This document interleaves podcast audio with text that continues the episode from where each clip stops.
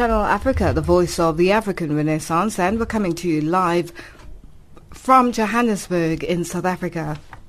We're on the frequencies 7230 kHz on the 41 meter band to Southern Africa and on 15255 kHz on the 19 meter band to Far West Africa, as well as DSTV's audio bouquet channel 802. I'm Lulu Gabu, in studio with Ann Musa and Figililingwati.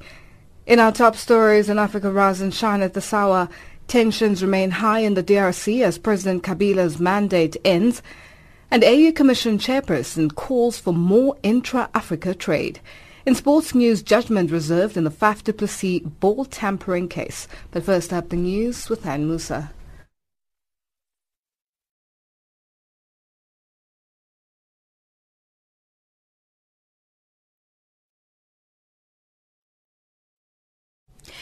A very good morning to you. I'm Ann Musa. Gunfire have erupted in several parts of Kinshasa as the DRC's President Joseph Kabila appears set to stay on despite the expiry of his mandate. Shots rang out in several parts of the city. Kabila's second term has officially expired. State television overnight announced the formation of a new government following an agreement between Kabila's administration and a fringe opposition group. Outgoing UN Chief Ban Ki-moon has urged the UN South African government to reconsider its decision to withdraw from the International Criminal Court and the Rome Statute. In an exclusive interview, the outgoing Secretary-General called the Rome Statute and the International Court it birthed the centerpiece of international criminal justice. South Africa had been participating in the negotiation process of this Rome Statute and was one of the staunch supporter of this international criminal justice, and one of the first countries to join this Rome Statute. In that regard, according to this provision, there are still some time left. I sincerely hope that South Africa will change their decision and come back to return to Rome Statute. Kenyan officials say two Iranian men who were found with video footage of the Israeli embassy have been deported after a deal was reached to drop charges against him. Against them, the two men had faced charges of collecting information to facilitate a terrorist attack. The men were deported on Sunday after a court order. Iran said the two men are lawyers who were in Kenya representing the two Iranians jailed for 15 years for terrorism. Turkey says it will not allow the shooting of the Russian ambassador to Ankara to cast a shadow over its relationship with Russia. Turkey's foreign ministry expressed its deep sadness about the killing of Ambassador Andrei Karlov, who was shot while delivering a speech in an art gallery. The off-duty policeman who shot Karlov after shouting, "Don't forget Aleppo," was apparently killed by policemen who stormed the gallery after the shooting. Russia is a close ally of Syrian President Bashar al-Assad and has been instrumental in helping the government recapture the city of Aleppo after 6 years of war with rebel forces. It is not immediately clear who was behind the attack. Islamic State militants have been active in Turkey and carried out several bomb attacks on Turkish targets over the last year. And finally, Republican Donald Trump has been confirmed by the Electoral College as the official president-elect of the United States. Trump's claiming of 306 Electoral College votes in November's presidential victory over Hillary Clinton was confirmed despite him losing the popular vote by close to 3 million votes nationally. Sharon Brass-Peace reports. Trump reached the 270-vote threshold with Electoral College voters casting their ballots in different legislatures in state capitals across the country. The confirmation comes after efforts by some groups to convince electors to switch their votes to Clinton and thereby block Trump's claim on the presidency. If lobbying groups manage to persuade at least 36 electors to switch their vote away from Trump, and both candidates then fail to reach 270, the task would have fallen to the House of Representatives to elect the next president, where Republicans hold a solid majority. Trump will be sworn in on January 20th in Washington, D.C. next year. That's the news headlines at 8:30 Central African Time.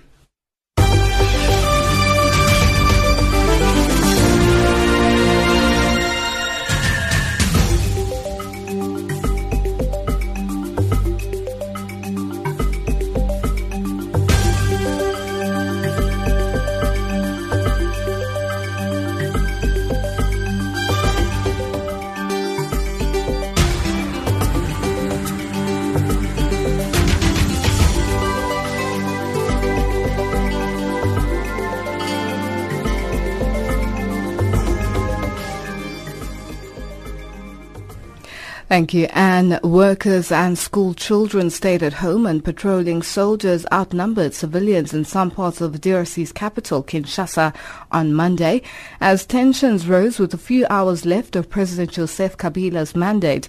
Kabila's second term ended at midnight, but he has shown no sign of stepping down and mediation talks have failed, sparking fears of fresh political violence in the mineral-rich but unstable Democratic Republic of Congo. Jean-Louis Bamweze reports from Kinshasa. No school, no bank, no shop was open this Monday. Only very few supermarkets opened here in Kinshasa, but they didn't get the biggest number of customers they are used to. The streets were very quiet and transport was very reduced since only very few state buses used for public transport could be seen on the roads, although they were empty most of the times. Inhabitants were under fear since nobody knows what might happen as President Joseph Kabila's last constitutional term ends this Monday, while both the ruling majority and the opposition rally haven't reached any agreement yet. The number of policemen and soldiers posted at different corners and those patrolling on the streets is too big, and this has increased the population's fear. Such a boost to the security is the same in all the towns of the Democratic Republic of Congo. The Congolese National Police has then explained that the heavy presence of security services is just to make sure there is no trouble and that people and their belongings are safe. Colonel Pierrot Mwaramputu is the DRC police spokesperson. The National Police has been informed that some bad people have decided to make some trouble this Monday. In order to ensure the population, the National Police then decided to boost the security. This country's constitution allows only 2 terms in office for the president, and indeed, this Monday, December 19th, was the date of the end of President Joseph Kabila's second and last term. But again, after a national dialogue concluded last October, the ruling majority, the civil society and some opposition political parties signed an agreement allowing him to remain on power until the inauguration of a new elected president. And according to this political analyst Isaac Ngwenza, this is not normal, and what's needed here is the respect of the constitution that leads the country. A country cannot be led by political agreement, by understanding, or by things that are different from what the constitution says. We have to follow the Constitution. We must abide by the Constitution. That's my view. As a political analyst, I believe as long as we are not standing in the Constitution, we're going to be having trouble all the time. Because now the majority, they are asking for a year or two more. The opposition says we need a special regime. That means getting either the president of the Senate to lead the transition or electing any other president out of President Kabila to lead the country to this transition period. That's the problem, and that's why I'm scared. I don't believe they will get along on that point. And for the opposition, their last bullet is the people, calling the people to get on the streets, to get the actual presidential term at the end. Meanwhile, the dialogue second round and the Catholic bishops' facilitation that was suspended on Saturday will resume on Wednesday after the bishops' trip in Vatican. Jean-Noel Bamweze, Channel Africa, Kinshasa. Following the endorsement of Zimbabwe's President Robert Mugabe as the 2018 election candidate for the ruling ZANU-PF party, it is feared factional fights are bound to intensify. Whilst the women and the national wing endorsed Mugabe as the candidate, youth went further to recommend him for life presidency. Simon Machemo has more from Harare. It is now confirmed Zimbabwean President Robert Mugabe is now the 2018 presidential candidate for the ruling ZANU-PF following the endorsement made during their annual conference held in Masvingo, 300 kilometers south of the capital. When the announcement was made, almost all delegates stood up dancing with uttermost celebration and ululations. Despite his age, the main party wing and the Women's League wants Mugabe to lead the party in the 2018 polls against a divided opposition, whereas youths are vying for the life presidency. Meanwhile, Mugabe is now more concerned with factional fights in the party due to the absence of the succession plan. Already, his deputy Emerson Mnangagwa and the First Lady Grace Mugabe are at each other's throats over Mugabe's succession. Mugabe acknowledged factionalism is almost dividing the party amid concerns this would render them failures in 2018. Yes, Mugabe is ZANU-PF candidate in 2018, but is he prepared for the gruesome fight? Zimbabweans are wondering. Here is what Mugabe had to say. A new culture of indiscipline, a culture of disrespect, and there is even contempt and arrogance, kushikudza, when a member of the party, and we think that when you join a party, you are mature enough. Whether you join at 18, 20, 19, 20, 21, you're mature enough to know that there are rules to be obeyed, there are ways to be followed. Even though Mugabe is said to be under the whims of his wife Grace, ironically, he asked his party followers to stop dictating how things should be done.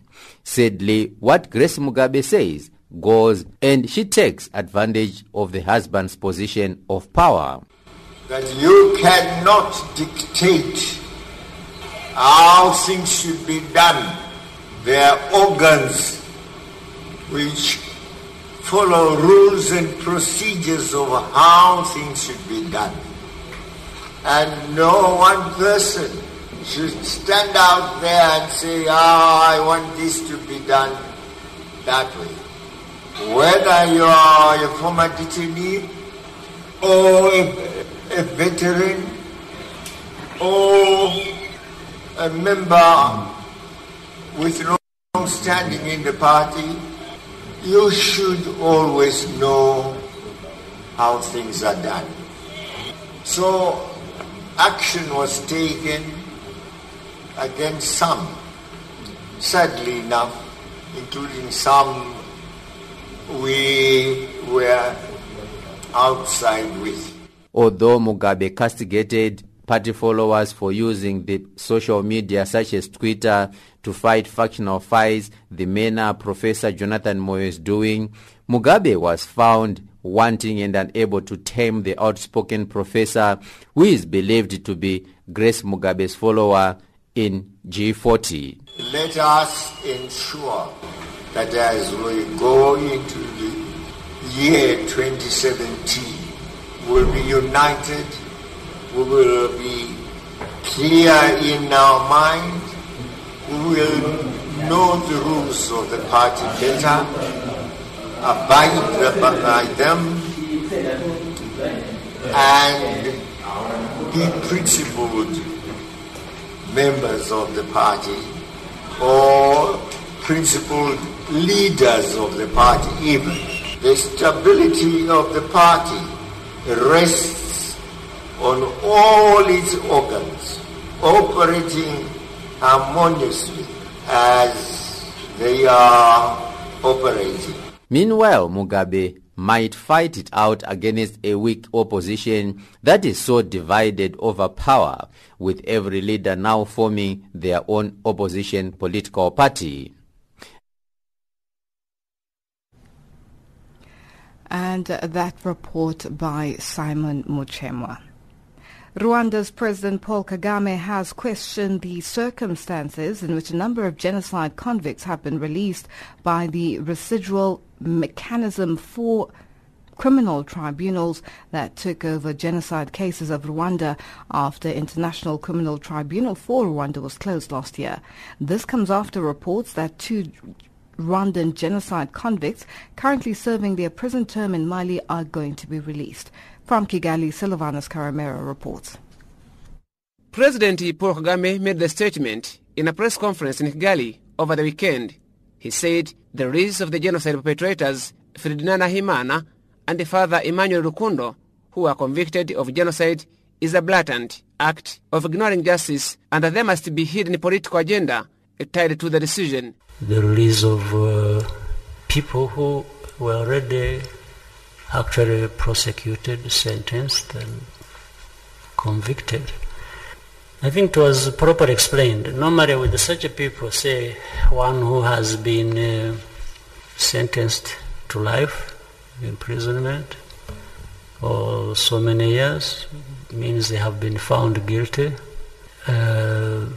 For them to be released without finishing their sentence, about three things that are followed, actually written, and these are the rules, what they consider, including consulting Rwanda where they come from. But the information that we have is that these people are being released without actually the three things being followed. Possibly remotely, if there was anything followed, it is one, but even that is not explained how it got to be applied. If they're talking about people having repented on top of good conduct and so on and so forth, having disassociated with themselves with the crime they committed in some way, that is one of the considerations. But even then, if we were to say this is what was applied, I think we were told by the experts and people who followed closely that this is not even clear. The president went on to state that the government of Rwanda is looking into the matter to ascertain exactly what hidden agenda could be linked to the decision. The hand of blames also went to the Catholic Church in Rwanda that has remained unapologetic for crimes committed by some of its priests here during the genocide.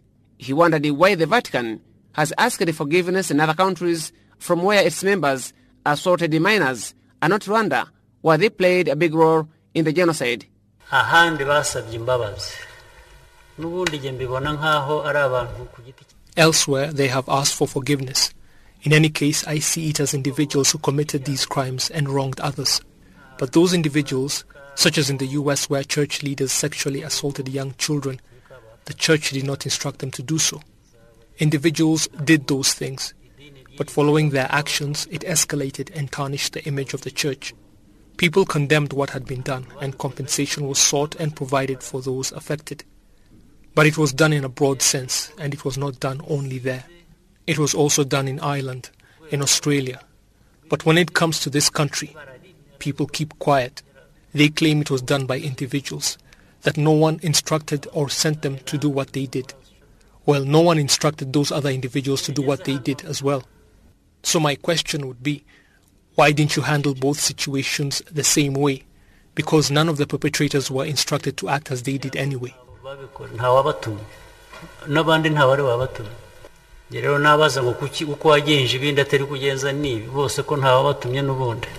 month, Catholic Church here appeared publicly, announced the acts committed by some of its followers. But government leaders and genocide survivors said the Vatican should do more to clean its tarnished image. Silvanus Karamera, reporting for Channel Africa in Kigali. Namibia International Beach and Cultural Festival, Langstrand Beach, Walvis Bay, Namibia, 23rd, 24th, 25th of December.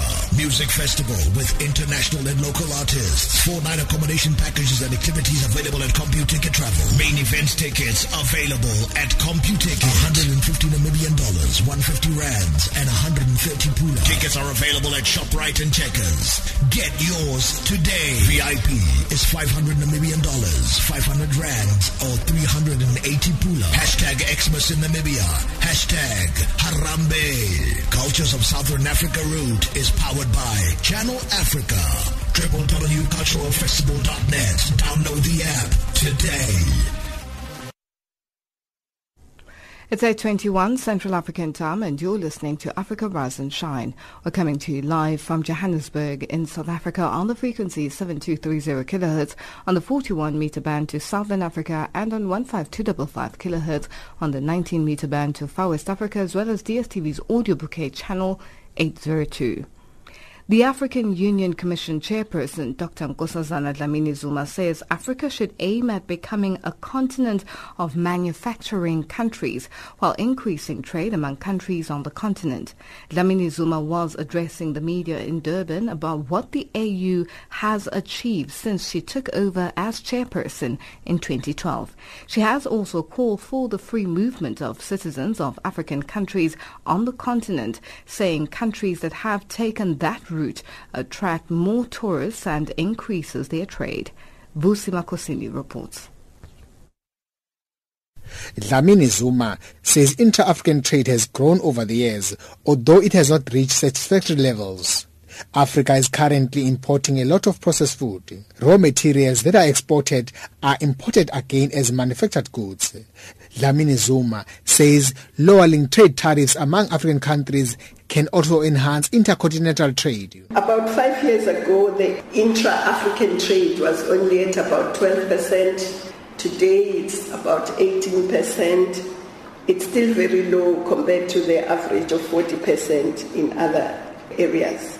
So we need to increase the intra-African trade, but we can only do that if we manufacture. And so we need to develop our industries, whether it's in agriculture, whether it's value addition for our minerals, our natural resources, and this will be great for intra-African trade, but also for global trade.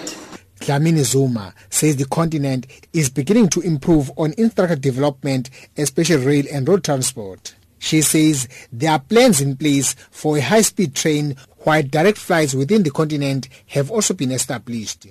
So we're looking at the high-speed rail network on the continent. We don't see why we should still be looking at 1972 technology when there is new technology in rail. So we're establishing a unit at NEPAD, be looking at how to link Africa through the high-speed rail network.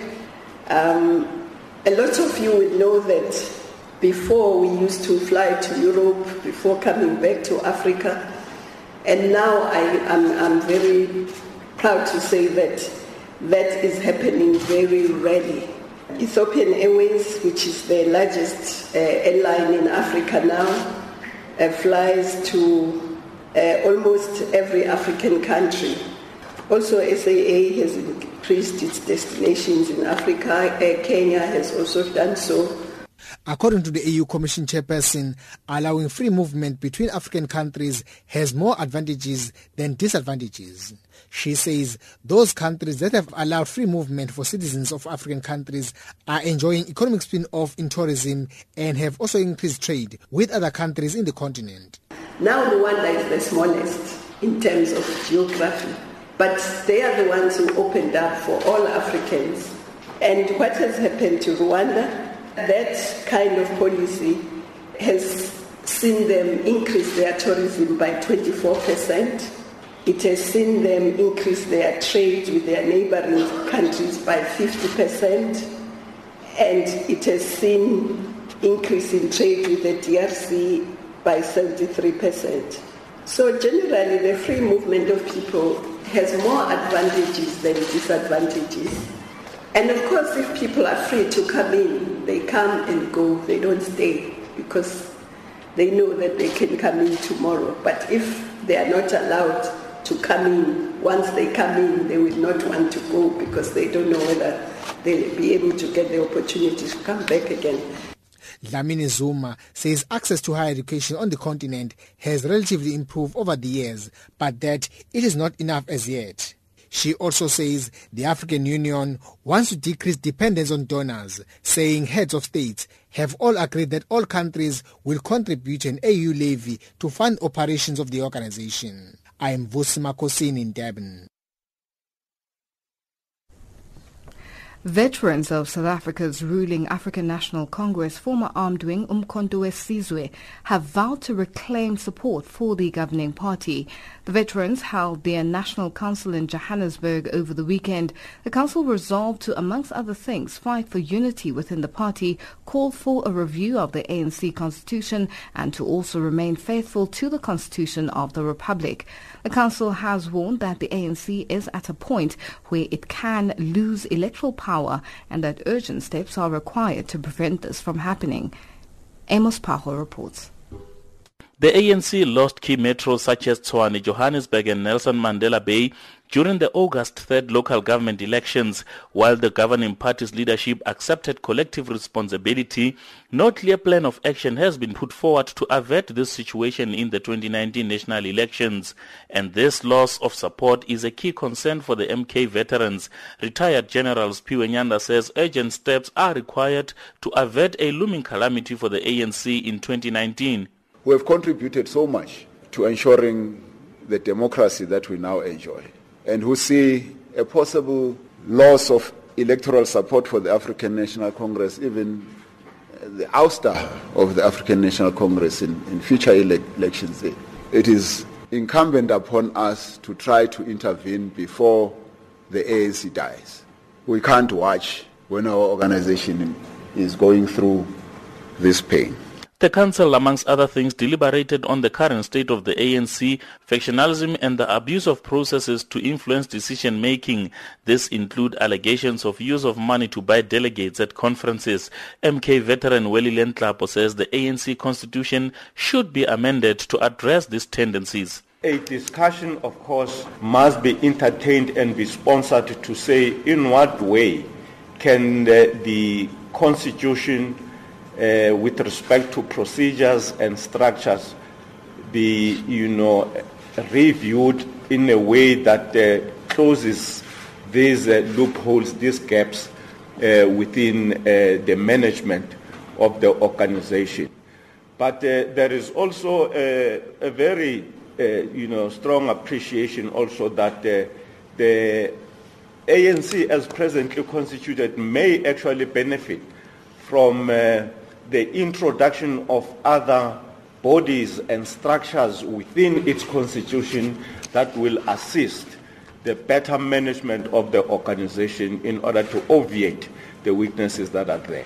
Nyanda says they hope to use various internal platforms to have their concerns resolved and have also received a buy-in from President Jacob Zuma. The president of the ANC was met before the council and he gave his support to this initiative. So it cannot be that this initiative was outside the African National Congress. It's part of the African National Congress, and we will go back to the ANC to interact with the ANC. That's why we say we're not only going to give these resolutions, we're going to discuss with the African National Congress. The MK veterans hope to meet with the ANC leadership early next year to discuss the resolutions of their National Council. I'm Amos Pahol in Johannesburg. Our headlines up next with Anne Musa. Africa, rise and shine. Africa, zorka. Africa, amka na unae.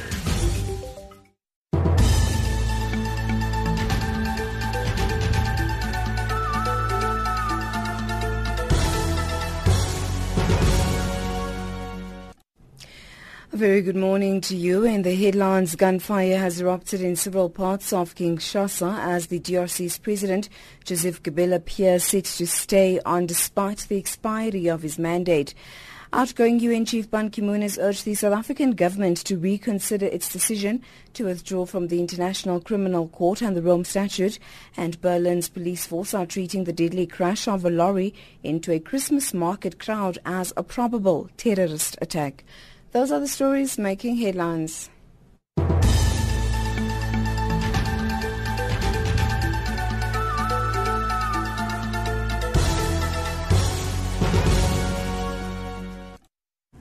Thank you, Anne. It's 8:31 Central African Time, and you're listening to Africa Rise and Shine. We're coming to you live from Johannesburg in South Africa. There is a growing problem of organized criminal syndicates corrupting politics and politicians worldwide, especially at a local level. As according to Catalina Uribe, Program Officer for UN Partner Organization, the Institute for Democracy and Electoral Assistance, otherwise known as International IDEA. The Swedish-based institute organized a panel discussion at UN headquarters this month on how to protect politics by deterring the influence of organized crime. Uribe explains.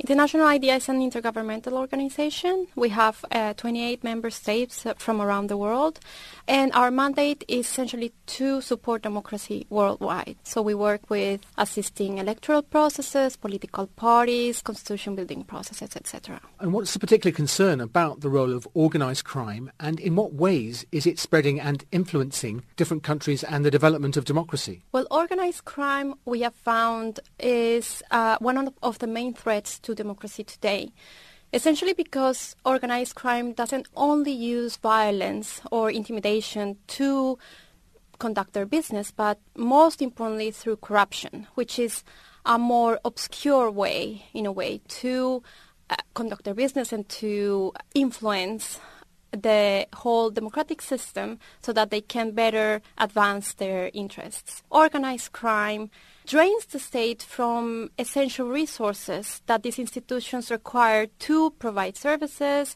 or other sort of actions that the state needs to provide, particularly in developing countries. Not because organized crime is not present in other places, but because their impact is particularly acute in those developing countries. So what kind of areas are we talking about? Elections? Just the general day-to-day conduct of government business? One of the most vulnerable aspects of democracy when it comes to organized crime is local politics, for many reasons. At the local level is where organized crime has most of their interests, so controlling the ports where they need to sort of take out their products or money. But local politicians, I guess, are more vulnerable, aren't they? Exactly. Just as a basic rule. Exactly. They are more vulnerable, and there is much less spotlight on the local level. The media traditionally doesn't pay much attention to local level affairs, so accountability mechanisms are very weak at the local level, and that creates a very powerful opportunity for organized crime to influence those very places where they are interested in controlling the territory and other affairs. Can you give us some examples of cases that have come across your desk, things that you've been working on? Well, we've been working with this all over the world, and really we have found very interesting and diverse ways that organized crime has used to penetrate democracy. So from examples like Mexico is one of the most well-known. The Iguala case, for example, where 43 students were kidnapped and disappeared by the Guerreros Unidos crime syndicate, is very telling, because of the way that the state was involved in this crime and the role that politicians had in masquerading the whole affair that covering it up. Exactly, for many years. So, but it's not, I have to say, not just a problem in Mexico.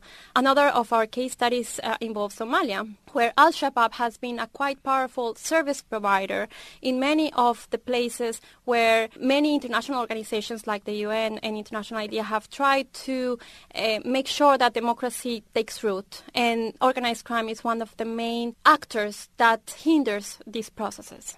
I suppose it also kind of erodes the public trust in the legal frameworks in the countries where this kind of corruption is endemic.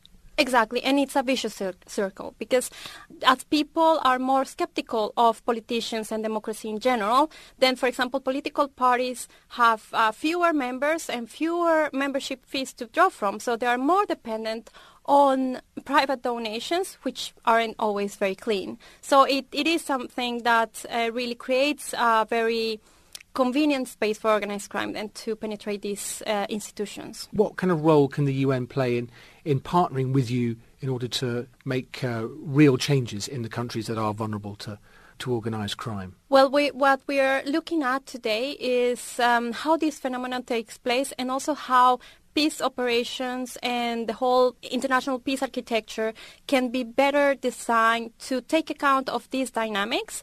We know that many of these missions are increasingly paying attention to the political dynamics in the places where they are based. That's UN missions you're talking about specifically? Yes, UN missions, but also in general, intergovernmental organizations and other international actors in their missions are increasingly taking account of how politics cannot be ignored as one of the key aspects of really creating an environment for peace. And when you don't take into consideration how organized crime hampers those efforts, then the whole process is doomed to fail in a way. So it's awareness building, but also presumably trying to support local politicians who are coming under pressure. Yes, exactly. So we are also presenting a host of recommendations on how these different institutions and processes can be better designed to shield them from the undue influence of organized crime. I mean, is it a growing problem? We believe so. It's very hard really to estimate the impact because these are very obscure affairs to begin with.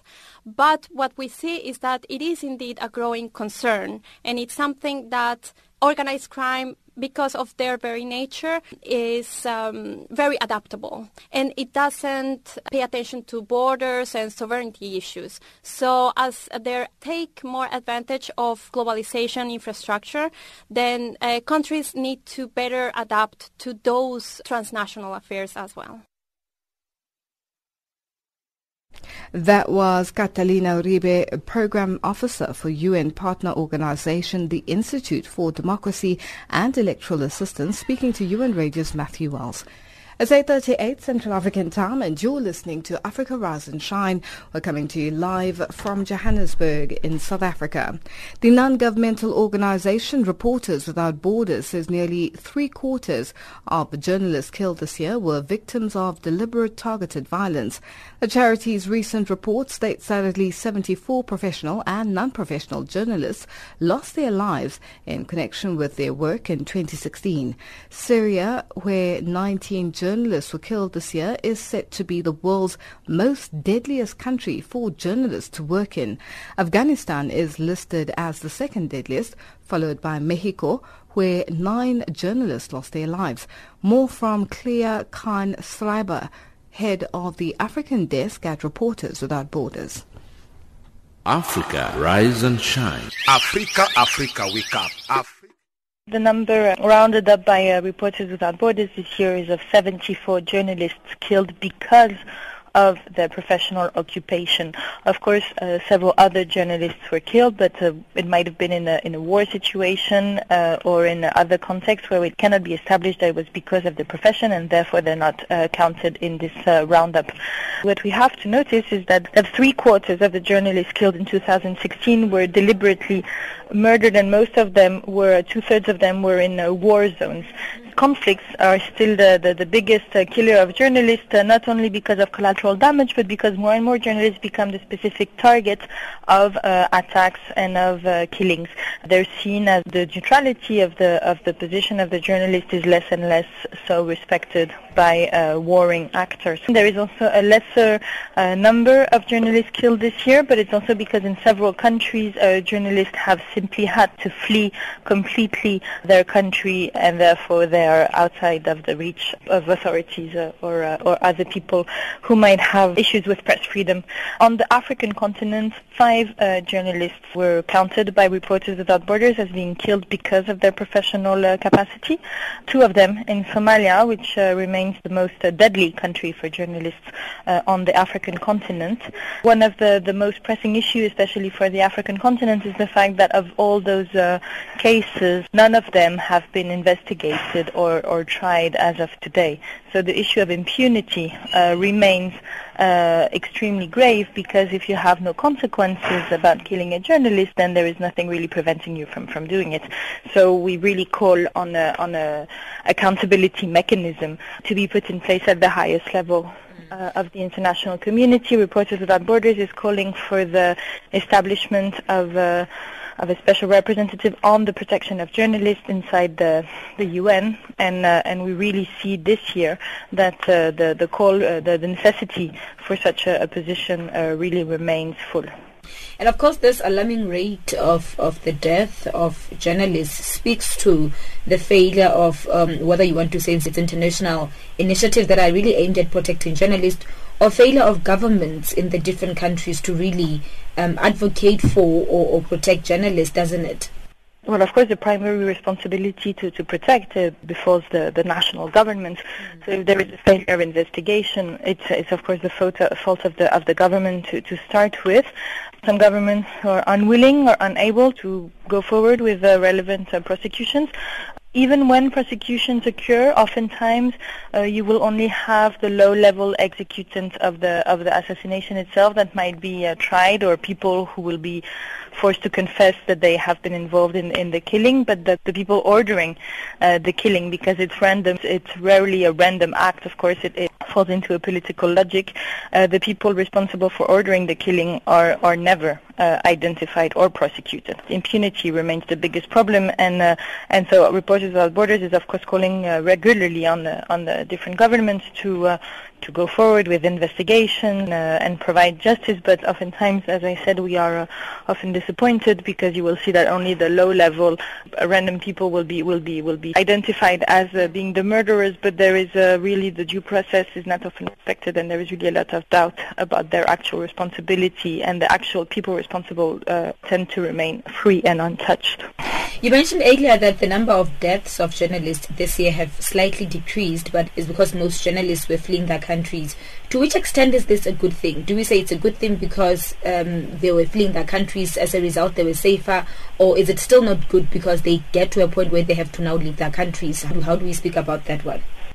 I think it's never a good thing if journalists are forced to leave their country, and I really do think that they would rather be able to stay and continue their work. When they do flee, it's because really there are no working conditions left to do their job. So they have no other alternative, and oftentimes either they cannot work or they're just like physically in great danger. So it's not a positive development at all. It does raise a lot of issues about professional journalists leaving, and so how social media and citizen journalists sort of pick up the role and also expose themselves to reprisals, etc. So we sort of like the web of responsibility is widened, and of potential targets is widened. This is why this year we wanted to count, Reporters Without Borders wanted to count both professional and not professional journalists in its roundup, because those unprofessional journalists, which is obviously not at all a derogatory term, but means that people are working maybe not necessarily through media, but more through social networks, their role has risen exponentially. So they're really now a new actor to be reckoned with. That was Claire Khan-Sriber, head of the African desk at Reporters Without Borders, on the line from Paris in France, speaking to Khumutsomo Pulane. A program that will use smartphones and tablet computers to improve access to essential medicines and increase disease surveillance has been launched in Nigeria's Kaduna state in the northwest of the country. Dubbed the SMS for Life 2.0, the program is the brainchild of a Swiss multinational pharmaceutical company, Novartis. The new program has gained support from officials in Nigeria's third most populous region, the Kaduna state, and will reportedly use simple, available and affordable technology. Thomas Lesage, program leader of the SMS for Life, explains how the initiative came about. So SMS for Life 2.0 was introduced to reinvigorate the success of the first SMS for Life implementation. And the idea of SMS for Life 2.0 is really to leverage now the power of tablet PCs to even have a bigger impact. So through the use of tablet PCs, we can monitor more stock items, more essential commodities and drug items. And we can also do more features. In particular, we can go deeper in terms of disease surveillance and in terms of education for facility health workers. How exactly will the program work, and are there specific diseases that you will target? Okay, so the program works in a very simple manner. The primary facility workers are equipped with a tablet PC through which they are asked to do their stock counting, do their stock reporting of a limited set of essential medicines and drugs, and they are also reporting a limited set of disease surveillance indicators. And through the tablet, we also disseminate educational modules for their own consumption in order to increase their skills. Do you expect the program to address some of the stockouts of medicines often faced in the primary healthcare facilities? Yes, this is in fact the main purpose of the initiative. It's really to address the stockout situations by making the stock level very visible, very transparent, at a primary healthcare facility, then the higher levels of the Ministry of Health at the district level, provincial level, or state level. So in the case of Kaduna, we speak about local government areas. The local government area officials will see immediately where there are stockouts or near stockouts, and they can then immediately intervene and trigger cross-facility redistribution. That's really what the program is for. And it's been proven to work in other countries, in Tanzania and also in South Africa, where a very similar solution was implemented through Vodacom recently. Do you think that as a continent, we've realized the power of mobile technology as a platform, to address the healthcare problems we face? Yes. So here there is really a big hope that mobile technologies would really help make a difference. As I said, it's been proven in various programs, such as SMS for Life. But, so we can really address, actually, the issue of stockouts, but we can also, through mobile technology, increase the quality of disease surveillance, which is very important to monitor where there are breakouts of specific diseases, but also through an increase or through an improved disease surveillance program, you can also make sure that the drugs are distributed where they are really needed. Beyond SMS for Life, the use of mobile technology is very, very, can make a big difference. And His Excellency El Rufai, the governor of Kaduna State, has really triggered this program. He was really the one pushing for this program. And he has a big mobile agenda, in fact. Beyond the use of mobile technology in the health space, he's also asking our partners to deploy mobile technologies to support issues in the area of education as well as in the area of agriculture. Now, this program builds on the SMS for Life program launched in 2009. How do you plan to deal with some of the difficulties the initial program faced? The main difficulty that was faced by the program initially was to convince that it could really have an impact.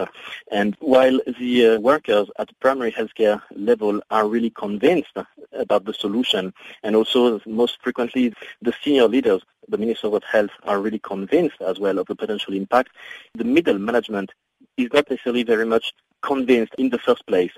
So there is really a big component of the program, we call it change management, to really enroll and convince the middle management, the provincial or the district medical officers, that they have to look at the data and they have to intervene on the data. And how do you plan on going about doing that? So there is a lot of awareness that we need to do.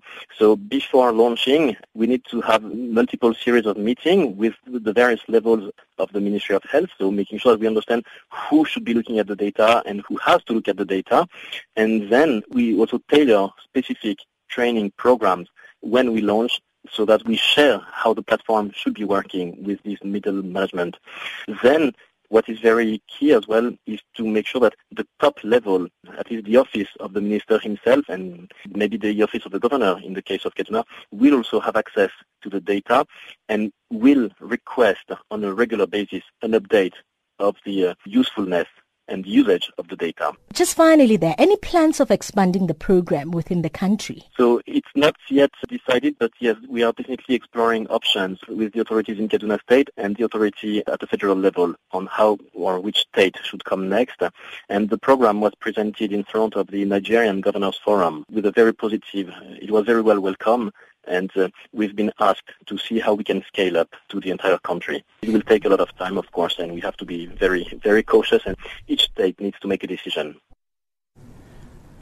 That was Thomas Lesage, Program Leader of Novitas SMS for Life Initiative, speaking to Elizabeth Lidicha on the line from London. A sports update up next with Figile Lengwati.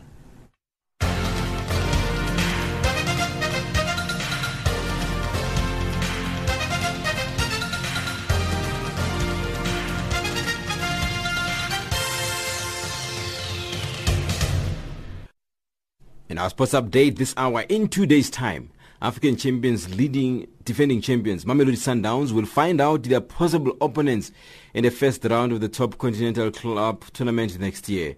The draw for the CAF Interclub Tournaments, that is the Champions League and the CAF Confederations Cup, will be done in Cairo, Egypt on Wednesday. Musimane expects a very tough CAF campaign this year. As we've been talking about international football, global football, that's where we belong. Really, our season starting in February. And I saw the teams that have qualified for the Champions League. CAF has already gave their teams. Zamalek is back, Al Ahly is back, Mazembe is back. The big boys are back. Setif is back, Esperance is back, Etoile Sahel, they're back. It's going to be more tougher this year, you know. And unfortunately, the Zescos are out of Champions League now. The Zanaco. So you see, you can come once and you go out. So you got to keep coming there, but you got to win the league or come second in South Africa. So that's the level, and that's what Vets is gonna face now, and that's what we're gonna face. So now, can you compete at home and can you compete in Africa at the same time? You local champ, South African champs, and continental champs. It's big. It's not easy. It's going to be difficult, and you're going to compromise the cups in between. So it is for us now to say, wow, this is what's happening. This is the situation. What are we doing now? We learn, we go through that, and we improve. Bidvest Champions League and CAF Confederations Cup representatives, SuperSport United and Platinum Stars, are most likely to feature in the preliminary stages that kick off in the second weekend of February. The first round will place in the second week of March. On to cricket news. The appeal hearing of Proteas captain Faf du Plessis against the International Cricket Council's ICC charge of ball tampering has concluded without a verdict being released. Du Plessis was charged after the second test against Australia in Hobart last month. In one of the biggest stories of the year, soon dubbed Mint Gate, Du Plessis was seen on camera rubbing his finger on a mint in his mouth and then shining the ball. He was fined 100% of his match fee, but quickly decided to appeal the decision with the backing of Cricket South Africa. It seems remains unclear as to when the ICC will release their final decision regarding his appeal. Meanwhile, with 50 days to go for ICC Women's World Cup Qualifier 2017, the ICC has announced the event schedule, which brings together 10 sides in their quest to claim 4 remaining places in the event proper. A tournament will run from the 7th to the 21st of February 2017 at 4 Colombo venues, and the sides finishing in the top 4 of the Super 6 stage will join defending champions Australia, host England, former winner New Zealand, and reigning ICC World 2020 champions West Indies in the ICC Women's World Cup 2017 from the 26th of June to the 23rd of July. In rugby news, Blitzbok star winger Werner Kok believes that they have done well in the first 2 tournaments of the HSBC World Rugby 7 Series after winning the Dubai League and finishing second in Cape Town last weekend. I think we had good 2 weeks. The guys stick together very well, and we played some good rugby. Unlucky the last one we couldn't pull through, but I think the guys did phenomenal, and we can just focus on the positives and take the festive season, and then when we come back we have to work again. No, definitely, it's like I say, it is a cruel game, but that's what makes it such a nice game. You get another chance, and I think going into the rest of the season and going into Wellington, there's a few things we have to go and look at and just be better. That's your sport news this hour.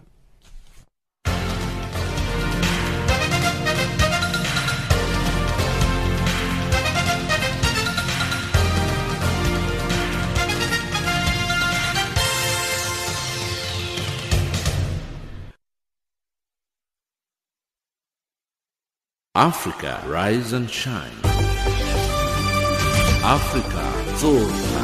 Africa, amka na unai.